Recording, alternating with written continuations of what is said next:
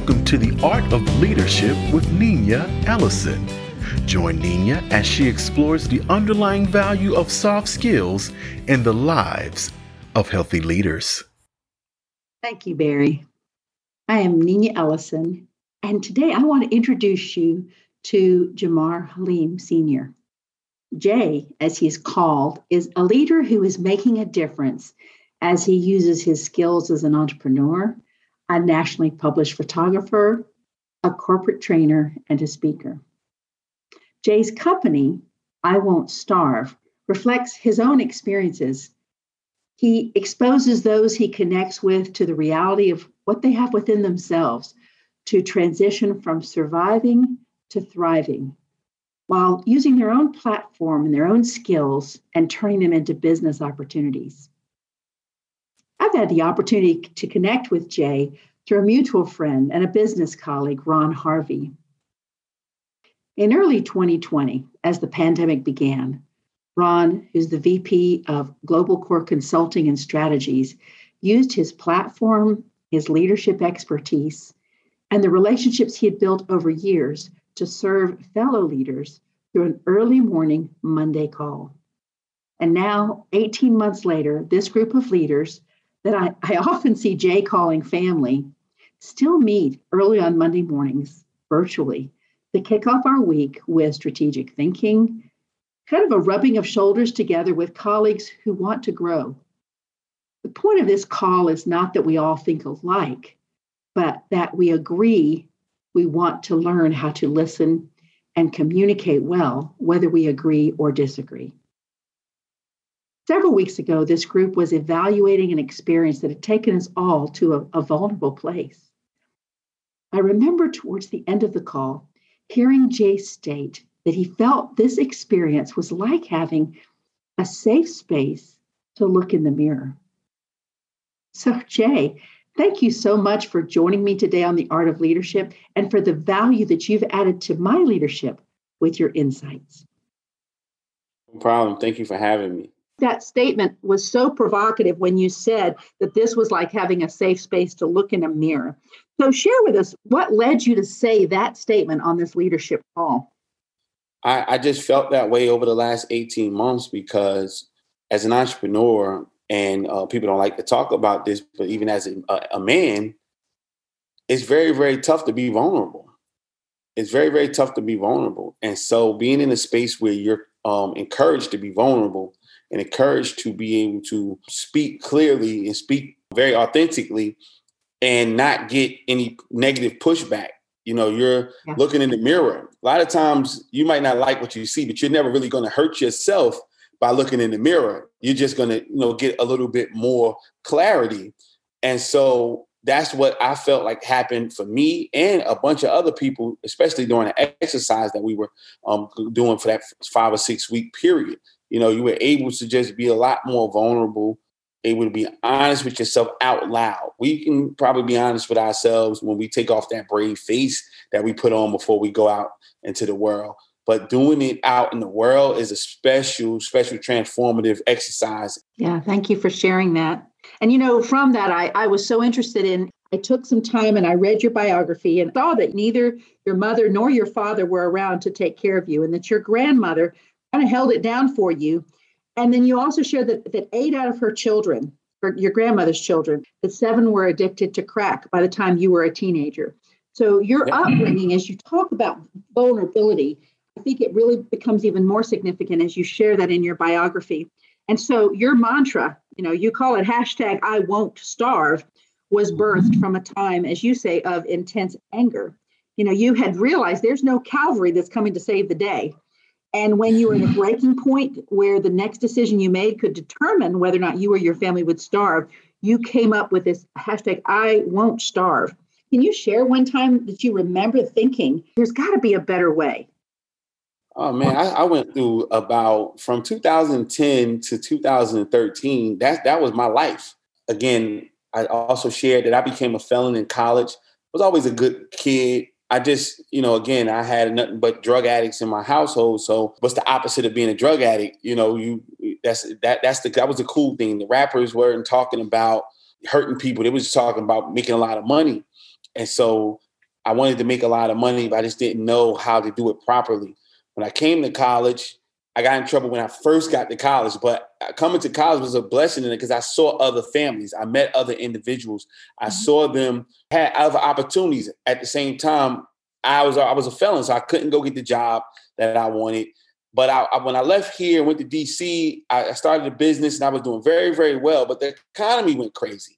And so I had to come back to South Carolina, and that reared its ugly head again. But I remembered that, well, you did very, very well on your own. You didn't have to take an eight dollars an hour job. And, you know, you have all these things I did. And I just had to remind myself, like, hey, man, you're bigger and better than this. And, you know, I'm, I'm very spiritual. And I went to a T D Jakes conference in Florida, and he put it out there for me. He literally brought a full-grown lion on the stage in a cage. And he said that this lion's been in a cage for all his life. Why, why do we feel uh, still afraid of this lion? They said we're afraid because his instinct is going to kick in. And remember, he's a lion if we let him go and hurt somebody. And he said, that's one of you in this, in here. He said, one of you know that you're bigger than the cage that you put that you put yourself in. But everybody who came with me came to me and said, he's talking to you. He's talking to you. And months later, I left my job and got an office and never went back. Yeah. Success after success after success due to your hard work, because of your commitment to this idea. If you're not going to starve, you're going to figure out how to thrive. It was definitely wasn't easy. And I, you know, and I detailed uh, the, you know, almost getting put out of the house and losing cars and going through all the changes, trying to figure it out. But once I said, I won't starve, the scales came off my eyes. You know, it felt like the shackles was broken. And yes, I was upset when I said it, but because I believe truly my spirituality, that other people that I said it to, it took them by surprise, but in a positive light.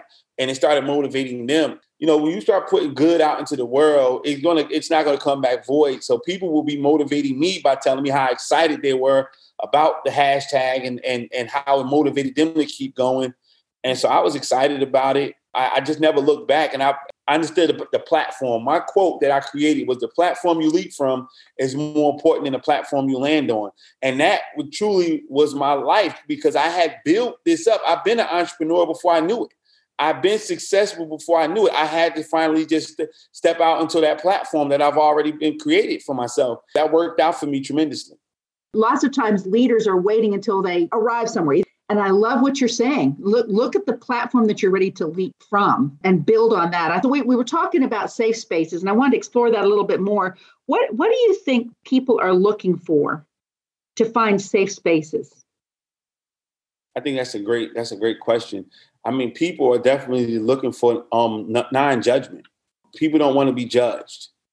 That's the, I think that's one of the number one things. For me, I've been searching for a safe space. I didn't realize, but I've been searching for a safe space since I was eleven years old when my mom left.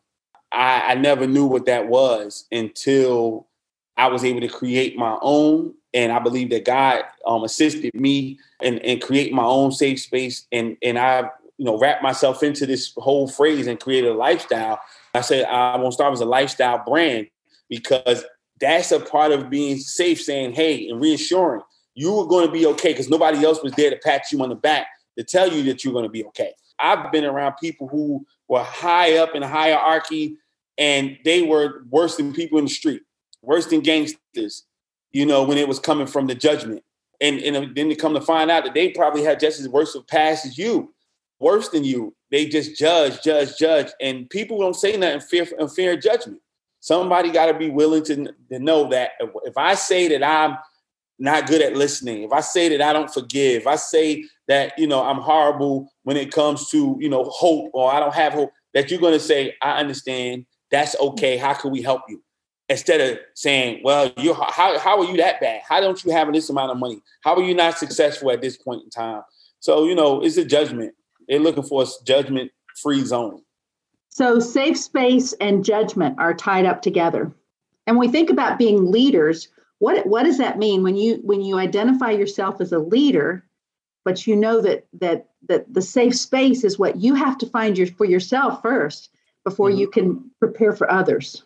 You're absolutely right about that. That was amazing right there. Yes, you have to find that for yourself, because for me as a leader, I felt like I could be a leader because I went through a lot of these things and I had to blaze a trail. Nobody set a trail for me. So my goal was to make other people behind me, um, their path a lot easier than mine. Yeah. You know, I had to go through the crying and, and, and you know, I had, you know, it's funny that I, I just turned forty. I've never cried so much in my life over the last year. um, I said, I just, I got soft, but in a good way, because I think it was all bottled up for all those years where you just had to sit there, and just take it. As I told you, as a man, the people don't want to hear what they call excuses. And I, I want to fight that. I want to ref- I want to say, when somebody tells me something as a leader and they say it's a reason, the first thing I'm going to ask you, do, did you know better? And if you didn't know better, then it, I'm going to accept that reason. But if you didn't, if you knew better and you did it, now it's an excuse. But a lot of people don't accept that, especially not from young men. It's always, if it's not sounding like what you want it to sound like, it's an excuse. And that's not true. People just don't know. As I said, as a young man, when I came to college, all I saw was drug addicts and drug dealers.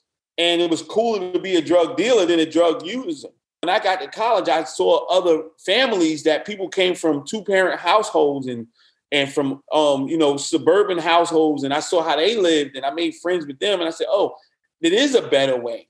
And I started gravitating towards that, that space. They brought it to my light. They brought it into my eye gate. So I'm not going to judge as a leader. I'm going to get the understanding first. I want to understand you so I can better help you and I can better point you in the right direction. It's, it's, it's one of those things you start to think. I remember I tell people all the time, the first time I got in trouble, they put me in a rehab.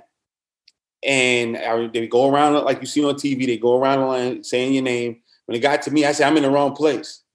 And the guy said, why? I said, I'm not in here for using drugs. I'm in here for selling them. And the guy said, "Is that's just as addictive as using." I didn't, and nobody stopped to think about that. And my mother-in-law, she reached out to me once my book dropped, and she said she didn't know because she was one of the ones that reading the book was extremely judgmental. And I'm like, well, I tried to tell you guys what I experienced. But because where I came from, it wasn't, you didn't want to meet my family. But because of who I was and what I rep, what you thought I represent, you didn't even want to meet or get to know my history. And now you had to read it in the book and then have a conversation with me years later about it.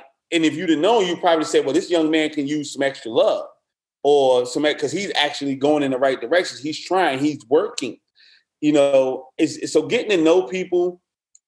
And, and and giving them an opportunity, because sometimes they might be right. They might be in a better position than you. You got to know whether to lead from the front, lead from the back. How would you know that if you don't understand them? Yeah.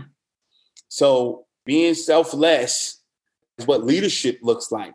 You know, at some point, you might say leading from the front is you're charging into everything before everybody else. Leading from the back, if you look at a pack of wolves, the, the leaders of the wolves lead from the back because they're protecting the, the weakest.